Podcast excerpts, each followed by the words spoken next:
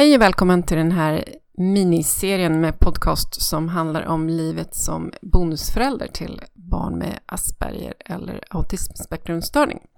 Jag heter Malin Gunnarsson och driver företaget Magog tillsammans med min man. Jag coachar föräldrar och bonusföräldrar och andra anhöriga till barn som har Asperger eller autismspektrumstörning.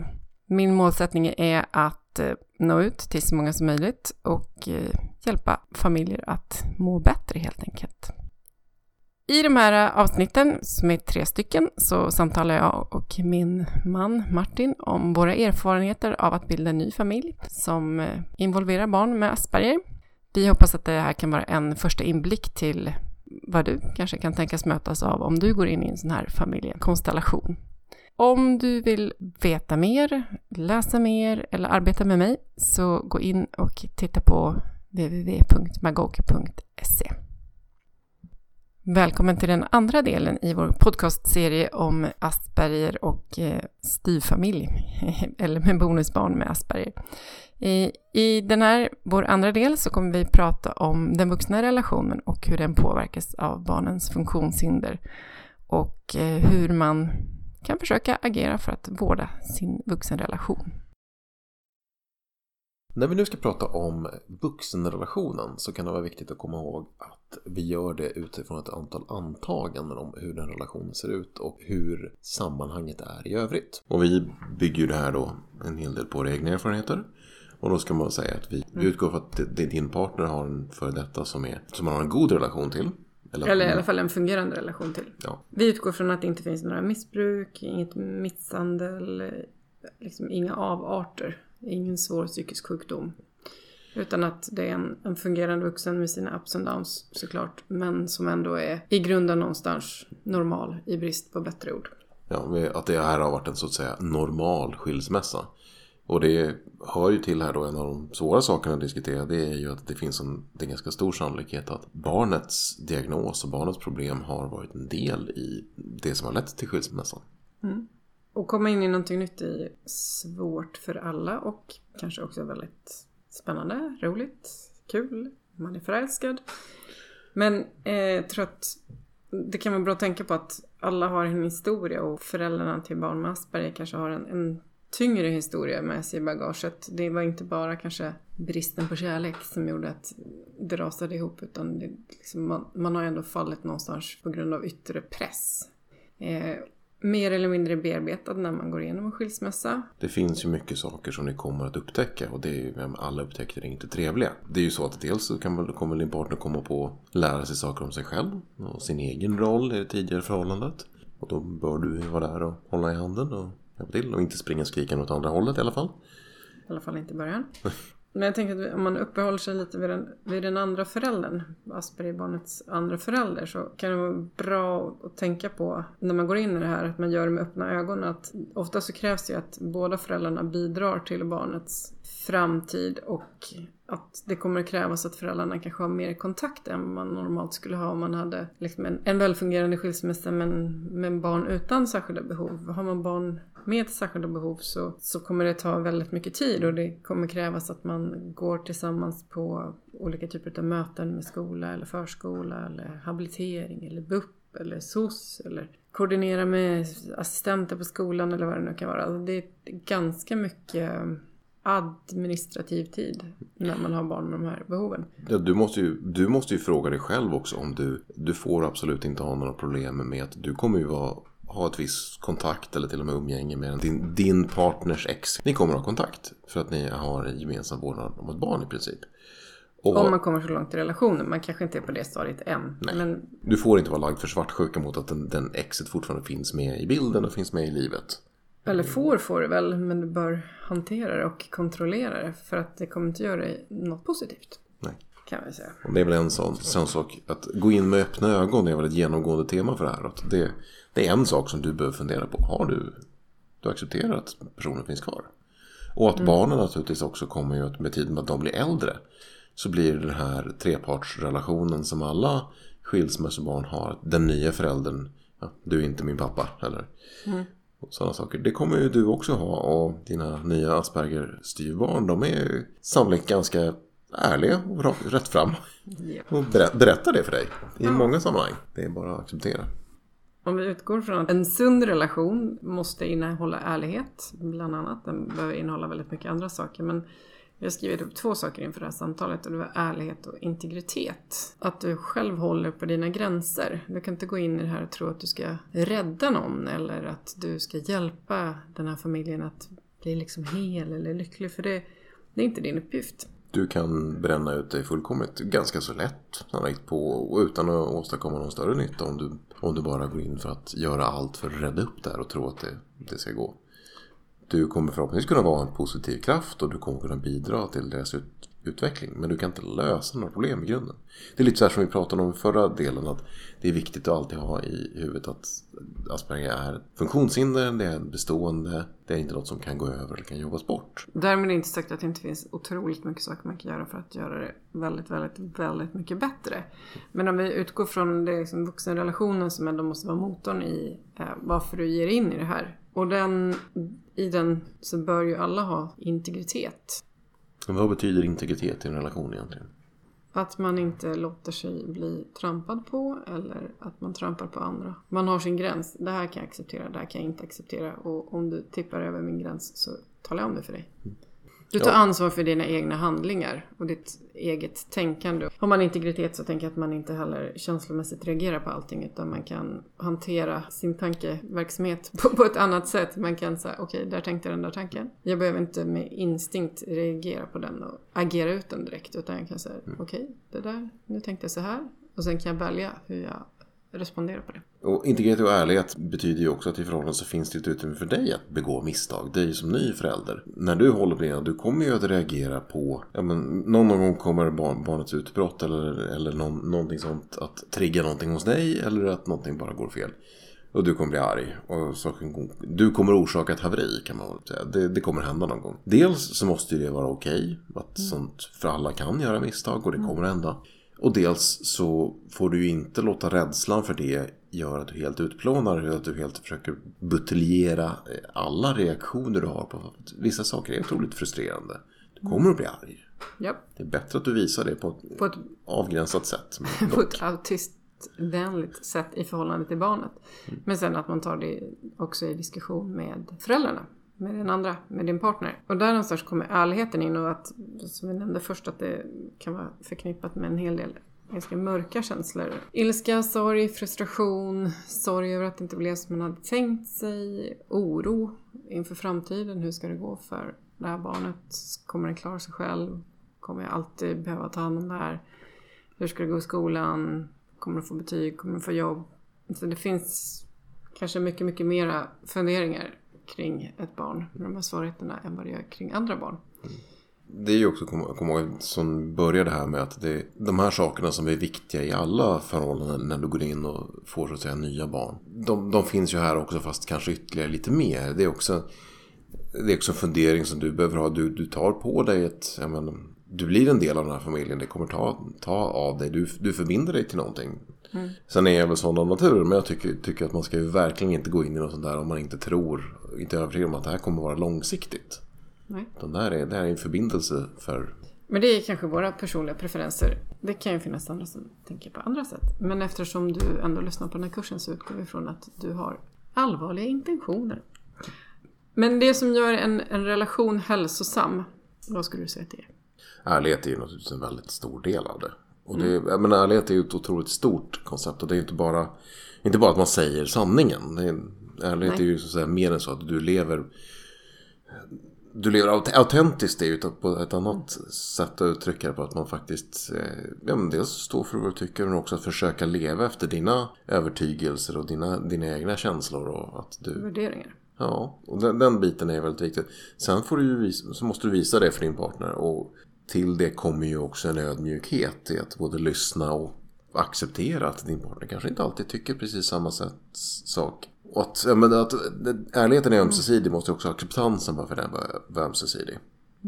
Jag tänker att eh, tillit är otroligt viktigt. Det här är liksom att kunna vila i tryggheten på att det jag gör både med fel och brister ändå accepteras. Och att man, man är autonoma fast man, summan av delarna blir större än delarna var för sig. Mm. Tillit går ju in i ärlighet väldigt mycket. Att man, det, men tillit kräver ju både ärlighet och också en förlåtelse egentligen. Mm. Förlåtelse och förståelse från den andra. Att man accepterar den andra som den är. Mm.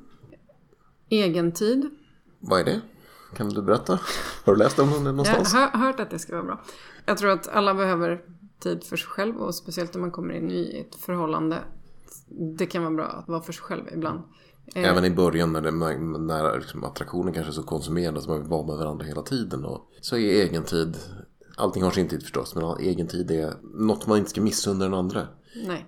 Jag tror att en, en sak som är viktig att tänka på här är ju att Asperger och liknande vi, när vi pratat om ärftlighet tidigare, att de här mm. dragen ofta finns hos många. Det är ju ofta kopplat till en, en något mer introvert personlighet. En person mm. som vill ha mindre sociala, sociala kontakter behöver mer egentid. Nu kanske du är likadan själv. Men eh, framförallt om du inte är det så är det något som är oerhört viktigt att ha på, på, sin vakt. För att den andra kommer behöva egentid. Ta absolut inte illa upp av det. Utan det, det, är det, det är ett sätt som gör att förhållanden på sikt kommer att bli bättre. För att man tankar energi i den egentidsbubblan. Och det är mycket värt att kunna ge varandra det. För att det kommer inte vara lätt att hitta Nej. egentiden.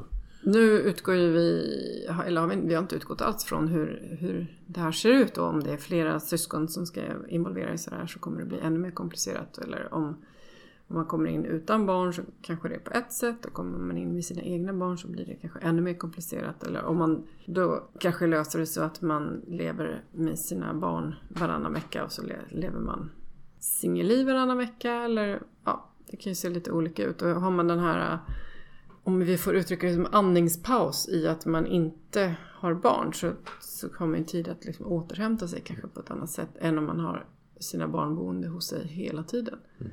Och då blir det en väldigt stor skillnad egentligen på hur man lever kanske de olika veckorna. Jo. Sen kanske man ska säga då att den här andningspausen om man, de veckor man inte har barnen. Mm. När, de, när barnen väl är uppe i skolåldern så är det ofta inte riktigt så att barnen är, de är inte borta en vecka. Det är ganska mycket kontakter med skolan och kontakter med den andra föräldern och så. så barnen är ständigt närvarande på ett sätt. Ja. Det, så kommer det vara. Men Eller så kan det vara. Ja, jo, så Ganska kan. Ofta, tror jag att det är så. Nej, men det alltså, egen tid är väl någonting som är väldigt väl värt att sträva efter. Och ärlighet är att hitta det som pass, passar för er. Mm. Andra saker som är viktiga för en relation. Humor. Ni har en humor som passar varandra. En humor som... Attraktion är positivt om det finns. Den hoppas vi lite att den finns där eftersom det är ett par nu. Ja. Ja, man, allting sådant som kan ge någon form av förrånkoppling. Men, men, men man kan vila i någonting, någonting annat där. Där världen inte är ständigt ja, men, problem eller svårigheter eller utmaningar, saker att, lösa, saker att lösa. Utan någonting där du kan ha, finna frid och avkoppling. Mm. Sen, kan det nå, sen kan det nå väldigt olika vad det är. Men om det är varandra så är det naturligtvis väldigt bra att man kan ge det till varandra. Men det vi försöker säga här det är egentligen att allting som är viktigt för en normal relation den blir ännu viktigare. I, om det finns påfrestningar och i det här fallet så består påfrestningen då utav barnet. Och sen kanske vi låter som att det är bara jämmer och elände och det är inte alls det vi menar. Men om, vi nu ska prata om vad det betyder så blir det ändå det som vi fokuserar på. Mm. Men vad kan man göra som, säger, som avviker då? Eller, eller som är så, eller som, som konkreta saker om du går in i det. Men det att försöka att föreskriva att man ska börja med, med de stora samtalen tidigt och försöka spalta. Det här måste vi gå igenom. Det funkar ju inte nödvändigtvis heller. Men att börja ha en vana att alltid prata om saker. Det bör man etablera tidigt. Och när man känner att oh, det här blev jobbigt och sjukt obehagligt. Eh, då är det viktigt att fortsätta. Det är någonstans det jag menar med integritet också. Att det här känns obekvämt att prata om. Det här kan potentiellt förstöra vår relation. Men det är ändå viktigt att prata om det. Eh, som en klok psykolog sa till mig en gång att om, om man är ärlig så kan det lyckas om man inte är ärlig så kommer det inte att lyckas. Så att ärligheten är ju någonstans, det gör inte att det kommer gå bra. Men det ökar i alla fall sannolikheten för att det kan gå bra. Och det är kanske så goda odds man kan hoppas på. Mm. När ni börjar en ny relation, när man börjar en ny relation med någon som har barn så kommer ju ditt förhållande till de barnen att påverka vilka förhållanden som är möjliga för dig och för er. Mm. Och det gäller ytterligare ännu mer intensivt när barnen har den här problematiken Eftersom barnen har varit så stor del av din partners, påverkar så mycket av din partners liv. Mm. Och det gör ju att det förhållande du kan utveckla med de här barnen, det kommer att definiera vilket förhållande du kan ha till din partner. Ja, och vi kan nog också säga att din partner tar en stor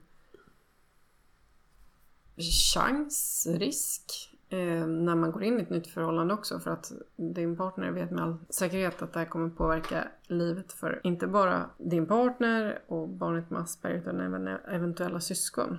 Och det kan ju vara bra att tänka på det också att syskon till barn med Asperger har oftast kommit i andra hand sen tidernas begynnelse. De är, de är andra fioler, de får mindre uppmärksamhet. Eh, de förväntas kanske bete sig på ett visst sätt därför att man hela tiden fokuserar på det barnet som tar all tid och kraft. Så att vid en skilsmässa och liksom, nu kommer det här barnet ytterligare en gång då att skjutas åt sidan, om man uttrycker det krasst, därför då kommer det in någon ny i förälderns liv som blir jätteviktig. Och det här barnet kanske man ska vara beredd på också ha sina känslor och sina tankar och sina funderingar. Och det, det kanske är så att initialt så är det det barnet som blir det problematiska barnet att hantera i en ny relation. Eller så kan man ju vara öppen för att det kan ju mycket väl vara så att du blir, du blir den, eh, den, det barnets favorit. Du kan, mm. Det barnet kan hamna där för det får en ny vuxen. Det kan, ju mycket, det kan ju vara bra i det här läget att fundera lite över och kanske analysera hur har den här familjekonstellationen sett ut sen den tidigare relationen och efteråt. Det är ganska olika om personen har nyligen har skilt sig eh, eller om de har bott ensamma med bara den här föräldern och barnen då eh, ett längre tid. Så de har hunnit etablera ett nytt förhållningssätt till varandra. Men om det är så att det, här barnet fortfarande är syskonet då mm. känner sig eftersatt. Då, kan, då blir du antingen ett princip existentiellt hot eller så blir du en möjlighet. Mm. Och det kan man ju kanske välja själv också. Vilken del av det som man vill dela eller vill gå in i. Ja, du, men du måste ju göra det med en ärlighet. Du måste mm. ju... Det, det, kan man, det kan man inte göra av strategiska skäl. Men tänka på att vara medveten om att det kan vara så. Mm. Överlag så kan man ju inte spela att man gillar ett barn eller inte. För det kommer de genomskåda ganska ögonblickligen. Ja, det är ju så här, påminna om att barn med Asperger de kan de framstå som kantiga att de inte förstår sociala situationer. Men de har oftast en väldigt stor empatisk förmåga som de sen inte kan verbalisera naturligtvis. De kommer att känna på sig tydligt. Ja. Om något är fel. Men om man vill jobba sig in i en relation med ett barn som har Asperger så, så är det fullt görbart för nästan alla. Mm. Eh, och absolut enklaste sättet är om man kan hitta någon typ av gemensamt intresse i ett specialintresse som barnet har. Då med förhoppningen att det faktiskt finns någonting i det intresset eller i, som tangerar det intresset som kan intressera dig också.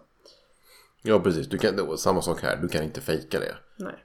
Men, eh, men har ni som tur att om vi tar, eller tar mina erfarenheter så är just att jag har alltid gillat spel till exempel av alla möjliga former och hållit på med det länge. Det var ju en väldigt bra grund för oss. Mm. För det här funkade, hade vi gemensamt intresse så, som jag gärna kunde ägna mig åt. Det var en jättebra relationsbyggare. Ja, sen vet jag andra barn som har haft specialintresse med till exempel blommor eller hundar eller någon typ av djur. Och så, ja, men då är det ju lätt, lättare om man har den möjligheten att gå in i den diskussionen med de barnen. Eller man kanske har erfarenheter som man kan dela. Mm. Och åtminstone har du själv en något öppen och nyfiken personlighet så kan det ju vara så att det är tillfälle för dig att öppna för en ny, ny erfarenhet eller en ny, nytt mm. intresse. Mm. Men du måste ju ha åtminstone ett rudimentärt dragning åt det. Mm. Men jag tänkte mer på det här med hur, hur din relation till barn kommer att forma er relation. Men det finns ju olika vägar att gå. Det har vi ju sett. att det, det finns ju de som lever det här varannan veckans livet i princip. Då, om, om, där du har en ytterligare kontakt med barnen. Det kommer ju fortfarande påverka dina. Och ni måste ju fortfarande komma, så att säga, komma överens. Mm. Men att gå in i att leva tillsammans på heltid. Det, det är ju ett åtagande. Och då måste ni fungera tillsammans. Mm. Men vi kan väl uppehålla oss vid att det finns andra sätt att lösa det på. Men par som vi ser i vår omgivning har ju några löst det som att man lever ihop varannan vecka.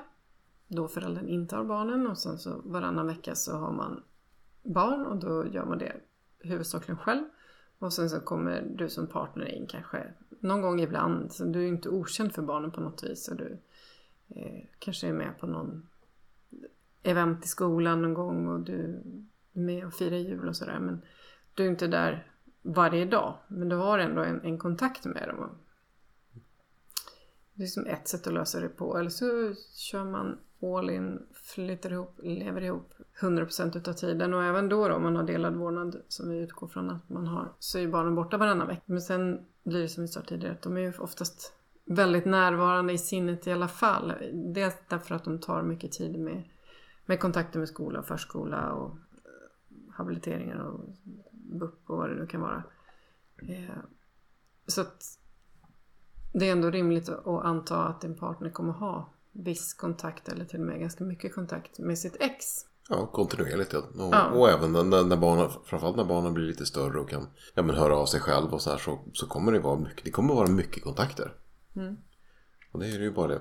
Och sen där att om man väljer då att gå in i det här så eh, att leva heltid tillsammans så kommer ju ditt eget behov av integritet också tillbaka i att du gör det ju på om du är bara där och besöker några gånger när barnen är där Ja, då kanske du kan vara beredd på, då kan man tulla, då kan man dels då tulla på sina egna behov mer, för de finns ju utrymme för att få uttryck för i andra sammanhang. Och dels så kan man ju också skräddarsy situationer så att ja, men det är Ja men det är mysiga kvällar eller det är roliga saker ni gör tillsammans. Då behöver man inte riktigt ta all vardagslunken. Men umgås man och hela tiden när man bor tillsammans.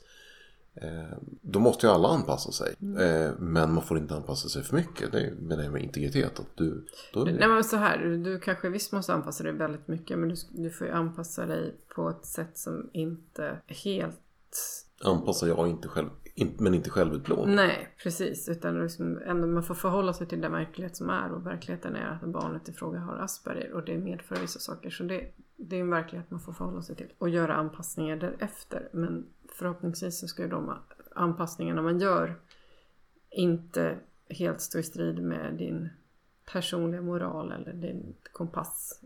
Vad som är rätt och riktigt. Eh, jag pratade om vikten av att utveckla en stark relation. För att det här är ju oftast också då relation, den, sto, den stora relationen nummer två. Det är inte din första kärlek utgår vi ifrån utan alla har haft ett förflutet som har naturligtvis påverkat en. Och nu när man befinner sig i den här nya situationen så liksom vikten av att utveckla en stark relation. Eh, och då har vi tänkt att det finns några saker som kanske är mera viktiga i, i den här relationen än i andra relationer. Men en sak är att man hela tiden har ett pågående samtal om saker som kanske är större eller mer än vardagslunken. Att inte samtalet bara handlar om vad man ska äta till middag eller... Samtalet ska ju inte heller bara handla om barnen heller. Nej, absolut inte. Nej, det är ju också viktigt. En, en sak som vi egentligen lite tar för givet här och det är ju av praktiska skäl. Det är ju naturligtvis så att här, man, när man går in i det här förhållandet så är man ju lite äldre. Det här, man är, vi förutsätter att du inte är 20 i princip. För att då har inte hunnit den här på sig. Men det kan ju också leda till att något ganska vanligt, eller det är framförallt så våra erfarenheter, att man kanske i sina tidigare förhållanden, tidigare långvariga förhållanden, träffades som ganska unga. Nu är man förhoppningsvis något, något visare. Med, Förhoppningsvis, det är inte säkert. Eh, Och därför kan ju då, därför kanske man då kan gå in med lite öppnare ögon för sådana här saker som långsiktigt bygger förhållanden. Som, som ja, det, vi, det vi pratar om nu då. Att, saker du behöver etablera. Ja, och helst gör man det då ganska tidigt i, relationen. Etablera hälsosamma, eh, sunda vanor. För relationsutvecklingen. Och, och något som man kanske lär sig med tiden är så här, att man väljer sina strider. Mm. Det är, ju, det är ju väldigt viktigt att inte... Sen är man ju något olika som personer. Är man väldigt temperamentsfull. va- Varken du eller jag ska jag säga. Sådana som blir arga över minsta lilla och sen så blåser det över snabbt. Utan båda mer långsamma till ilska och långt mer långsinta också.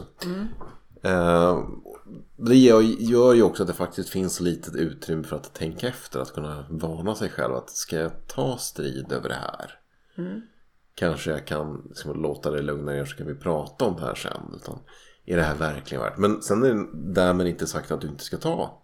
Du ska undvika alla strider för det kommer ju inte hålla heller. Nej. Men välj dem med lite, mer, lite omsorg. Men jag tror också att man utvecklar en stark relation men faktiskt utmanar varandra. Och då menar jag inte att man utmanar varandra bara för att det är kul utan för att man får varandra att växa. Det som ömsesidiga växandet är extremt viktigt. Ja, det, alltså det här stora samtalet eller det ständigt pågående samtalet. Det är, det är, det är ju heller ingenting man riktigt kan fejka sig till. Man måste ju vara intresserad av att prata med varandra. Du måste ju finna det intressant att prata med den andra människan. Och då, då är det att man faktiskt utmanar varandra. Det är ju en förutsättning för det.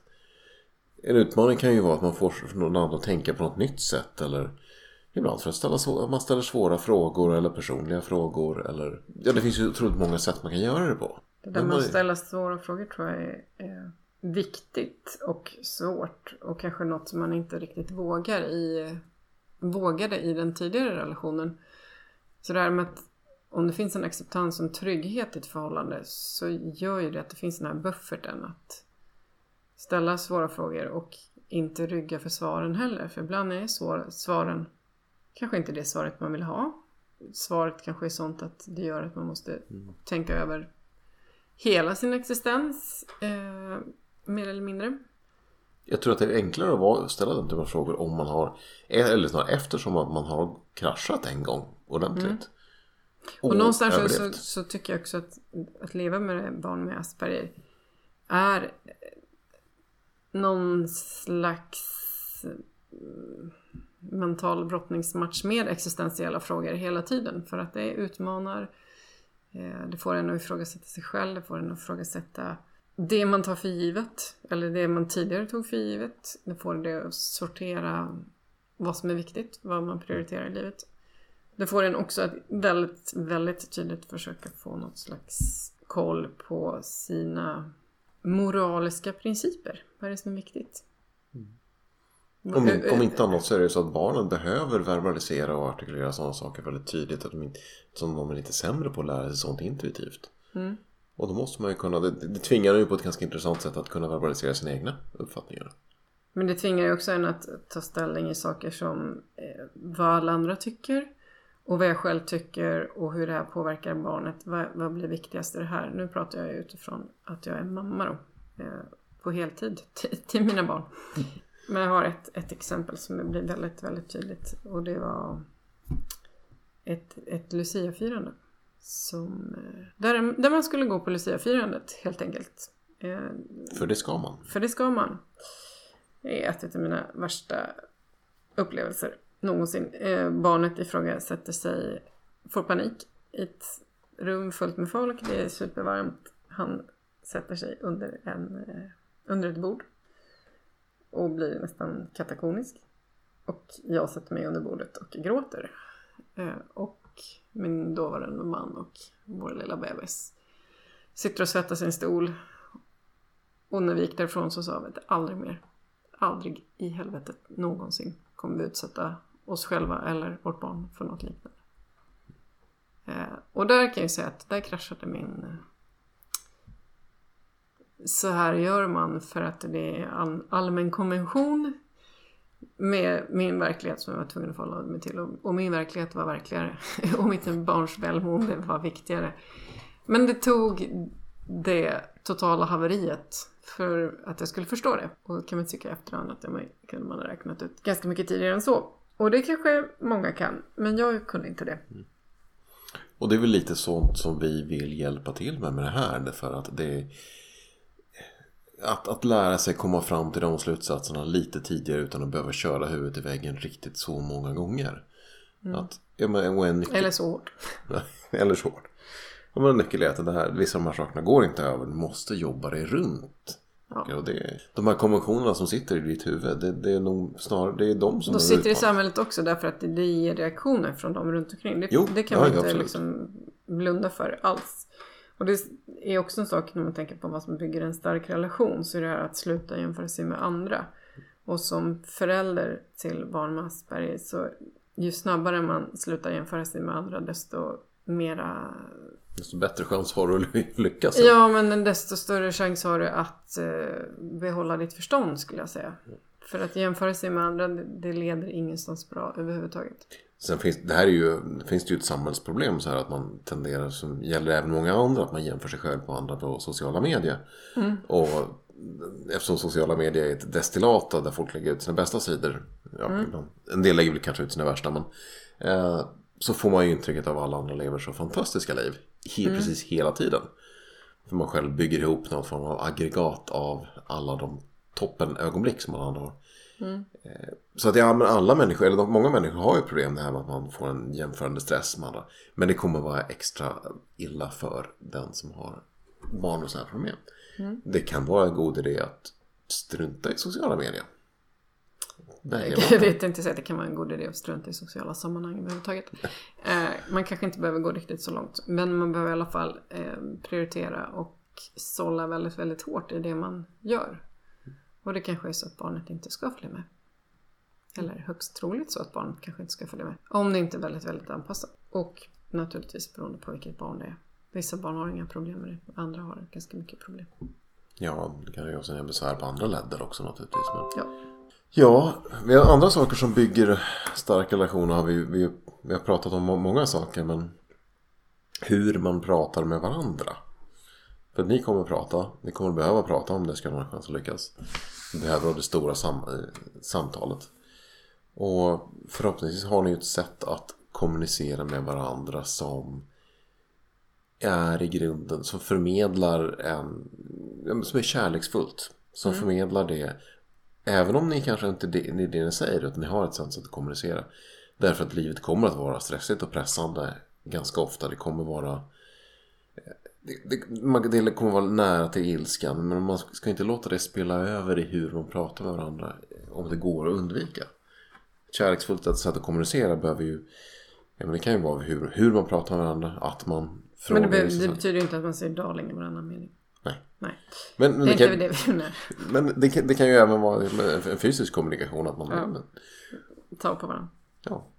Det är klart att rekommendera. Var i ligger den här kärleksfulla kommunikationen förutom att man, man tar på varandra? Ja, alltså att, prata kärleksfullt det är ju väldigt svårt att sätta fingret på vad det är. Men i någon mån så är det ju också ett hänsynstagande till att man är, jag kan tycka att man är varsam med ord. Och det kan vara extra viktigt när du har, när du har barn som har de här svårigheterna att de, inte, att de har en tendens att tolka saker ganska bokstavligt. De har Mm. svårt att höra nyanser i språk. Och då kan det vara viktigt hur du uttrycker dig. Att om du säger någonting som är avsett liksom, skämtsamt eller anspelar på saker som ni kanske har sagt i andra sammanhang. Så kan det ganska lätt missuppfattas av de här barnen. Om de är lite kantiga och lyssnar på vad du säger mer, mer Mm. bokstavligt. Men om man pratar om, om din kommunikation till din partner. Ja, jo, jag, jag tänker, då, då blir det ju ett när barnen är med och ett när barnen inte är med. Ja, precis. Det, det kan ju faktiskt vara så. Och det kan ju låta lite tråkigt att man särskiljer, man tänker igenom och väldigt planerad i sin kommunikation när barnen är närvarande. Men det kan vara väldigt bra att göra. Sen kan det också vara en ganska bra övning i självkännedom. Att, men vad är det jag säger egentligen? Vad förmedlar jag? Förmedlar jag det budskap jag tror att jag förmedlar? Med största sannolikhet inte. Nej. Och det har vi ju nämnt, men det här att man blir ganska konkret. Man ger inte så många alternativ. Man använder kanske inte alltid de mest komplicerade orden. Eller det kan man göra om orden, om man har beskrivit orden. Mm. Och naturligtvis beroende på hur gammalt barnet är och språkutvecklingen överlag och allt det där. Men ord är viktiga och intressanta. Absolut. Jag tycker det är en ganska intressant övning att göra i självkännedom. Det är att lyssna på sig själv. Till exempel genom att spela in sig själv när man pratar. Eh, Jaha. och, och höra då, vad, vad är det jag säger? Hur låter jag egentligen när jag pratar? Förmedlar jag det budskap jag har tänkt? Eh, och det kan vara en övning du kan behöva göra. Men där, där har man ju ett problem eftersom de flesta pratar först och tänker sen. Mm, det gör ju det absolut. Ja, jag också. Men kanske faktiskt inte riktigt lika mycket i förhållande till eh, alla mina barn, skulle jag säga. Nej. Därför att barn kräver ju ändå någon slags ändå tankeförmåga först. Alltså man bör ändå veta vad, vad det är man vill. Sen, sen kan man ju sitta och chitchatta med dem också, så det är inte det. Men En, en sak som blir ganska påtaglig med de, här, med de här barnen, eh, som vi upplever då med vissa av dem, är ju att man ganska ofta får motfråga vad, ja men vadå? Vad, Mm. vad sa jag nu? Och då kan man behöva formulera det man just sa igen, på ett annat sätt. Mm. Och efter ett tag så kommer du ju in i en vana att göra det. Eh, Det tvingar ju dig att fundera över det, det budskap du har förmedlat varje gång. Om än i ganska konkreta termer. mm, Eh, och det, när man gör det så kan man ju också passa på att försöka verbalisera den här metainformationen. Det vill säga att ja, men nu, nu sa jag, nu använder jag det här ordet, eller det betyder si, men det förmedlar också de här extra värdena. mm. Ja, vi, vi har väl tagit exemplet förut då med, med skillnaden på en doft och en stank till exempel. Mm. Ja, Jo, det finns tydliga värdeskillnader. Och den är ganska enkel att verbalisera. Men de flesta ord har ju den typen av laddning. Då kan jag flika in att lukt är det neutrala ordet. Mm. Och det kan vara bra att påpeka. Mm.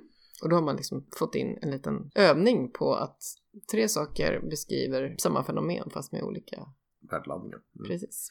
Nu spårar vi in på en teknisk beskrivning av hur man kommunicerar så att säga. Men en kärleksfull kommunikation har ju faktiskt de här, hur tråkigt det än kan låta, det har ju ändå med sådana saker att göra som hur jag säger saker. Och betydelsen i ord jag använder är inte bara förmedlad av vilka ord utan det är ju även tonfall och hur mitt kroppsspråk fungerar. Och det kan vara ganska bra att tänka över hur, vad det är jag gör. Mm. Jag tycker att det här ordet kärleksfull kommunikation i sig låter lite creepy. Ja, Därför att det är ett ord som känns som att det är love language. Ja Eh, jo, det låter, det, det låter creepy. Ja, men det låter lite creepy och det kan jag hålla med om. Men eh, lite är det ju så att det försöker sätta ord på någonting som man egentligen inte vill verbalisera. Utan någonting som man vill att ska vara intuitivt förstått. Ja. Eh, Och, och här kan man väl ha, säga att med erfarenhet från tidigare förhållanden eller ett tidigare liv, eh, när man kommer ny in i en relation, så har man ju chans att göra om och göra rätt. Ja, Och inte helt sällan så har ju tidigare relationer gått i stå på grund av att man kanske inte har kommunicerat på det här kärleksfulla sättet utan man har hemfallit åt mindre positiva ja sätt att kommunicera. jag kan tänka mig att ni åtminstone har intellektuell erfarenhet av att... Även om ni inte har gjort det själv så kanske ni känner någon som har.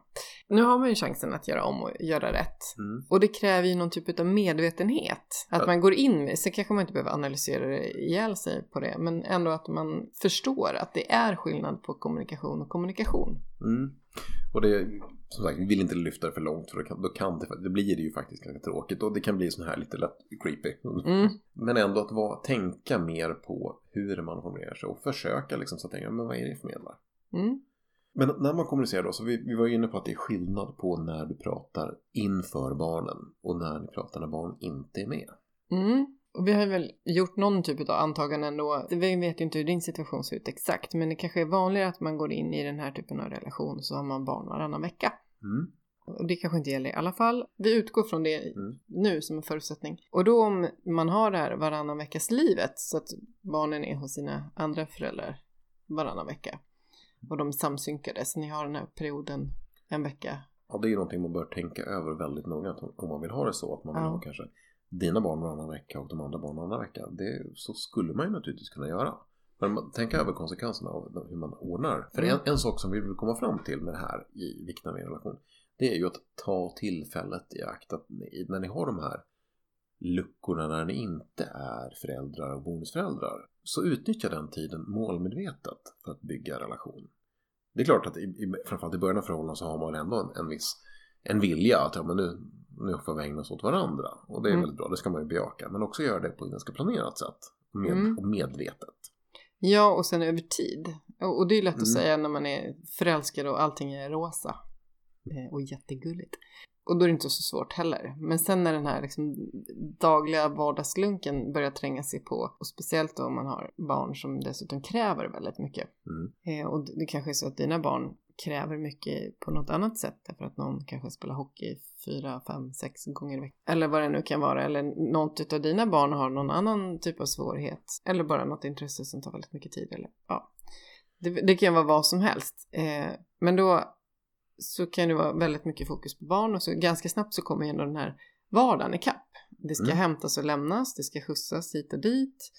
Eh, det ska handlas mat. Det ska lagas mat. Man ska Så sköta den reguljära uppfostran också. Ja, precis. Och det ska läsas läxor och det Ja. ska gås på föräldramöten. Ja, men kalas.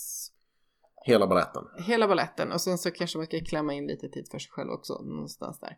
Ja, just de, de sakerna måste vi undersöka är ju väldigt viktiga. Det får man ju inte, det får man inte tulla på det här. För att vi vill vinna det långa spelet. Brukar Mm. jag säga. Och det kräver att du sköter om dig själv. Att du sköter om din partner. Och sköta om kan ju betyda att ni behöver då kvalitetstid som par. Kvalitetstid är ju också ett love language och kvalitetstid. Det här är... Uh. Ja, Ja, nu får du jobba med dina fo- fobier här. Ja, jag jobbar med mina fobier. Mm. Eh, men eh, Ni behöver tid där det inte är förälder och bonusförälder. nej, precis. Utan där man faktiskt är man, kvinna. Eller kvinna, kvinna. Man, man. vad vet vi, men vi utgår från man, kvinna här. Men där man, man är sin person, man är inte mamman eller Nej. pappan eller bonusmamman eller bonuspappan. Och man utvecklar kanske sina talanger. Det, det tangerar ju faktiskt det här äh, hemska love language eh, konceptet. Men det här att när man är tillsammans med någon så ser man ju potential i någon. Mm. Eh, och det här att kultivera och utveckla den potentialen och att den andra gör detsamma mot en själv. Så att man båda hela tiden strävar efter att bli bättre versioner av sig själv. Mm. Men det här gäller ju naturligtvis alla par som, som kommer in och där finns barn med i bilden. Att man medvetet strävar efter att ge, ge tid åt, åt den vuxna relationen. Men en sak som, kan, som man ganska speciell då i och med att vi pratat om att det finns eh, ärftliga drag Mm. och gemensamt personlighetsdrag sannolikt med din partner, eller inte ovanligt i alla fall. Det är ju det här att även din partner och då möjligtvis även du kan behöva den här lugnen, frånkopplingen eller tiden i avskildhet. Och det är ju någonting som du kan ge till din partner då. Att Mm. det inte bara så att ni ska prioritera tid i par utan du kan ge bort möjligheten att vara alldeles, alldeles ensam. Mm. Och den kan ju vara lite provocerande kanske. Mm. Ibland. Eh, Och lite beroende på om man själv eh, känner samma behov. Mm. Och där är väl kanske något som man kan ta med sig om man kommer in i en ny relation och har ett förflutet. Att man vet om det. Mm. Eh, Och att man kan se att okej, jag fungerar så här, du fungerar så där. Hur ska vi synka ihop det här så att det blir hyggligt bra för båda? Mm. För det tror jag är ganska lätt att att gå bort sig på när man inte har den här vanan av förhållanden. Att man, man liksom misstar sitt eget behov med den andres behov och sen så blir alla missnöjda och allting blir bara fel. Ja, och ja, men det kan ju till och med vara så att det kan vara svår, ganska svårt att själv har man den nivån av självkännedom, för det har ju definitivt alla, jag är inte säker på att jag hade det till exempel, att man vet vad är det som ger mig själv den här möjligheten till rekreation. Jag menar, sitta, sitta i en stol och läsa en bok, eller, eller kan jag få den i någon form av arbete? Mm. Det är inte alltid säkert att man har samma, man hittar sin energi på de ställen där man förväntas göra det. Nej, men det är viktigt ändå att vara uppmärksam på det. Och sen så Mm. kommer inte alla ha 32% egen tid mår jag ma- max bra utav och sen så är det 42% partid och sen så är resten familjetid. Det är ju inte riktigt så det funkar och naturligtvis så funkar det under vissa perioder så får man stå tillbaka. Men Ja. det som är extremt viktigt att tänka på här när man har barn med särskilda behov det är ju att deras behov kommer alltid vara stora. Mm. Att prioritera undan sig själv eller sin partner hela tiden, det är inte långsiktigt hållbart. Nej, du måste, du måste prioritera båda i någon utsträckning. Ja, eh, och barnen kommer inte heller gynnas av att man inte prioriterar det. Nej. Nej, de här barnen de, de har ju ofta svåra, svårigheter för förändringar och såna här saker. Och det, ska man vara krass, om ni inte sköter om ert förhållande så kommer ert förhållande inte hålla. Nej. Och det är, kommer vara ytterligare en sån monumental förändring i barnens liv. Om de nu har, om ni nu har utvecklat en kontakt och sen så håller det inte mellan er. Nej. Eh, och det, det måste man ju ha för ögonen. Att, ja, det, det är för, även delvis då för deras skull ni måste vårda er relation. Vi tror ju egentligen inte att man kan hålla ihop ett förhållande för barnens skull. Om det inte finns någonting annat. Jag tror ju att det, det leder till massa andra oförutsedda bieffekter. Mm, ja, och svårigheter. Så. Mm. Vi lämnar det där här helt enkelt. Ja. Men, men det här att vi vill avsluta någonting någonstans här i att det gäller att vårda relationer på ett medvetet sätt. Det kan, också, det kan ju också involvera ett visst mått av planering som om du är en väldigt spontan person kan finna lite lätt avtändande. Mm. Men just det att du behöver planera er tid som par. Ni behöver planera er. Ni behöver planera er tid. Du behöver planera den tid du behöver för egen del. Ni behöver planera er tid som par. Och där måste man anstränga sig då för att ja, kanske gå in i en annan roll än den man har till vardags. Och det här med att anstränga sig, det, det är väl också en sån sak att när vardagen tränger på och man blir, tar saker för givet på ett lite annat sätt. Mm. Så kan man ju känna ibland att, ah, orkar inte. Måste jag? Eh, ja, det måste du. Mm. Säger vi då. Ja, nu pekar vi med ena handen och säger att För det bestämmer ju naturligtvis vi. nu går du och klär upp dig till den här middagen. Ja, men exempel. precis. Och man kanske tycker att ah, men det verkar lite tramsigt att köpa den där blombuketten till fredagsmiddagen så här. Ja, men tugga i dig det då. Mm. Om din partner gillar blommor. Mm. Eller, ja, ni förstår vinkeln. Men att man i alla fall försöker lite grann. Eh, och sen så kan man också kanske med åldern ha insett att alla människor har inte samma sätt att visa affektion Nej. Och det kan vara så kanske om, om man nu tänker sig att Aspergerdragen finns hos din partner delvis. Så kanske, eller man kanske har vissa sätt att uttrycka det på men inte spontana resor till Paris är inte ett utav dem. Spontana resor till Paris bör, nog, bör man nog vara lite försiktig med för spontana saker är svårt att få in i vardagen. Mm. Eh, hur lockande den kan vara på någon led. Men jag tänker också så här att det, här kommer ju tillbaks på ett mått av ärlighet. Både i vad man själv också vill ha ut. Mm. Om du är den som tycker om uppvaktande blommor, ja då ska det vara för att du verkligen tycker om det och inte bara för att det, du har någon uppfattning om att ja, men det är så man ska. Att det, så ska. det ska vara blommor. Men jag bryr mig egentligen inte så mycket om dem. Nej. Men om du bryr dig om det så bör du kommunicera det ganska tydligt. Ja, det, det här tydligheten och ärligheten som man ändå tänker sig någonstans är basen för ett bra förhållande. Mm. Den kan ju vara lite så här jobbig. Ska jag behöva säga att jag vill ha blommor? Mm. Alltså, ja, du kanske behöver det. Ja, men det, det borde den, han, hon, den det förstå av sig självt. Ja, det, det vore kanske det ideala, men det är ju i alla fall definitivt bättre att du säger det och du får, sen får det än att, att du går där och, in, eller du inte har sagt något och sen går där och är missnöjd. Absolut. För den här missnöjdheten, om den börjar liksom gro och florera här, då, det är en ganska osexigt sätt att leva sitt liv. Ja, det, det leder ingenstans bra. Nej, utan då är ju den här ärligheten eh, bättre. Och sen kan man tycka att han eller hon eh, borde förstå. Tycker du ja. Mm. Eh, men det här borde förstå, det, det funkar inte så. Det är väl någonting man får insikt i av att leva med barn med de här svårigheterna, kanske själv har dem då, att det här med borde förstå, det är ett väldigt svårt begrepp. Det, det är väldigt svårt att närma sig det här vad, vad man borde förstå och inte borde förstå. Mm. Så det att är om inte man, alls så självklart. nej, och om man utgår från att man inte förstår så kommer livet bli väldigt mycket enklare. Mm. Det är ju faktiskt summan utav det, det är att om man utgår från att man inte förstår så blir det enklare. För då kan man förklara att Ja men på samma sätt som att jag skulle vilja att du, du är glad varje gång du kommer hem. Mm. Så, nej, du kan inte fejka att du är glad, men du kan i alla fall försöka låta bli att skrika första fem minuterna när du Mm. kommer innanför dörren. Ja, eller då, då kan man ju hitta, hitta en strategi. För ja, jag vet att det betyder mycket för dig om jag är glad när jag kommer hem. Men nu är jag på riktigt dåligt humör. Ja, då kanske jag tar en omväg på vägen hem och sätter mig på en stubb i skogen i en kvart. Och, Mm. Eller vad jag nu behöver göra för att komma hem på lite bättre humör. Mm. Det kan vara ganska mycket värt. Så att, och överlag se över om man börjar se sådana här dåliga vanor eller saker som man känner dränerar energi. Hur kan vi göra om och göra rätt på det här? Och där är ju ja, men, ärlig kommunikation Mm. det bästa sättet. Och sen att du tar ansvar för det du känner och din partner tar ansvar för det den känner och säger. Eh, så att om man tar blomexemplet igen så, så tar du ansvar för att du säger att du skulle gärna vilja ha det för det skulle göra dig glad. Mm. Medan din partner tar ju ansvar för om den vill göra dig glad eller inte. Sådär. Men de har i alla fall gjort upp spelreglerna. Mm. Jo, det här kommer tillbaka till ärlighet. Det är ju ett väldigt genomgående tema för dem. Vi behöver vara ärliga, behöver vara ganska explicita i er relation då med vad, vad som gäller. Det kommer, det, det kommer gälla även er relation, det är inte bara i förhållande till barnen. Nej. Det är bra att göra det.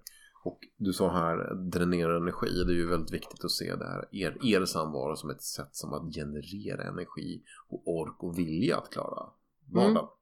Precis, för det kan ju bli en... Får man det att fungera så kan det bli en uppåtgående spiral som Mm. liksom gör att allting annat blir hanterbart och väldigt mycket enklare. Mm, precis. Och om det sen är så att eh, ni får ju testa er fram och se hur, hur, ni, hur ni går ihop och vad, vad som är dynamiken i ert förhållande. Kan det vara att en av er är väldigt utåtriktad, och den andra inte. Och så här, då kanske man kompenserar varandra, Det blir det problem. Men om det nu är så att ni båda har lite sådana här karaktärsdrag så kanske det är så att era, era dejtkvällar, eller vad man ska kalla det, de kanske ser likadana ut varje gång. För att ni, om ni hittar ett mönster som passar er bäst. Det är alltid Robi får rödvin som gäller. Mm. Eller, eller vad det nu är. Ja, Ja, nej, men vad ni, nu, vad ni nu har för preferenser. Då kanske man ska omfamna det. Kanske inte behöver variera sig varje gång. Om det nu inte är någonting som ger er energi. Nej, och det, det har vi väl nämnt tidigare i, idag, att det här med att inte jämföra sig med andra. Nej. Om vi har hittat någonting som vi gillar, Mm. fine, kör på det. Mm. Bry dig inte om att gran, grannen kör vitt vin och räkor. ja, men, Eller att vi gjorde det här eh, när vi hade vår andra kväll för tre veckor sedan också. ja, precis. Men om vi tycker att det här är bra, trevligt, vi blir glada. Mm. För det är ju det man vill åstadkomma. Ja. Så att det är liksom lite det så här, ja men det kanske inte behöver vara så himla komplicerat. Nej. Och det här kanske, det här kanske heller inte skiljer sig jättemycket från eh, hur man vårdar relationer i andra sammanhang av barn som inte har de här svårigheterna. Men kanske höja lite det där behovet av eh, struktur, planering, precis som på alla andra sätt, och ärlighet i kommunikationen. Och, med, och medvetenhet. Ja.